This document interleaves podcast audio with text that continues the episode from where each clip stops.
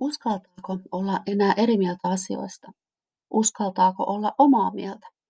Uskaltaako sitä sanoa? Olen usein eri mieltä monestakin asiasta, esimerkiksi lautakunnan kokouksessa. Kysyn ja kyseenalaistan. Todennäköisesti en aiheuta päänvaivaa ainoastaan viranhaltijoille, vaan myös kanssaluottamushenkilöille.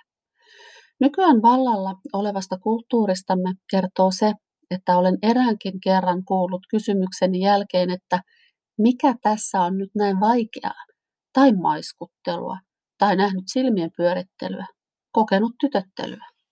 On ikävää, että näin tapahtuu, ja on ikävää, että näin tapahtuu myös työelämässä. Joudun juuri voimallisesti henkilökohtaisesti puolustautumaan tuodessani uutta asiaa esittelyyn, tuodessani keskusteluun tarvittavaa muutosta. On harmillista, että asiat eivät pysy asioina, vaan mennään henkilöön, korotetaan ääntä ja halutaan sulkea ulkopuolelle. Ikävää on myös se, että eri mieltä oleminen nähdään huonona asiana tai asiana, josta voidaan nostaa henkilö tikun nokkaan.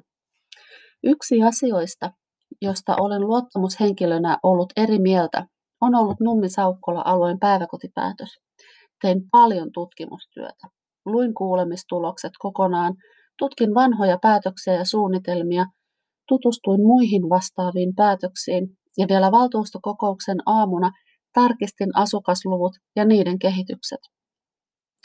Perustan mielipiteeni tosiasioihin, tutkimustuloksiin, asukkaiden kuulemisiin sekä omiin arvoihini. En perusta mielipidettäni muiden luottamushenkilöiden mielipiteiden tai luotujen mielikuvien pohjalta. Ja jos nyt halutaan kaivella menneitä ja pohtia asukkaiden kuulemista esimerkiksi koulujen kohdalla, niin voi tutustua, miten valtuutetut ovat äänestäneet koulujen lakkautuksista asukkaiden kuulemisten jälkeen.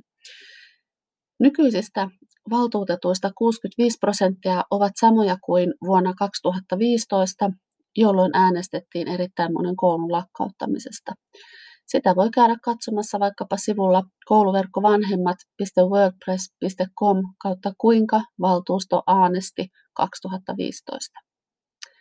Ja voi käydä myös katsomassa pöytäkirjoja esimerkiksi Karstun koulun lakkautuksesta.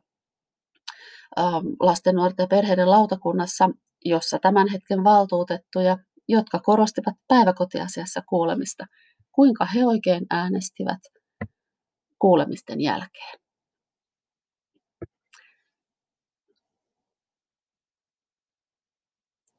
Karstu siis vain yhtenä esimerkkinä, että erään valtuutetun kokouksessa sanomaa siteeraten kuullaan, jos kuullaan.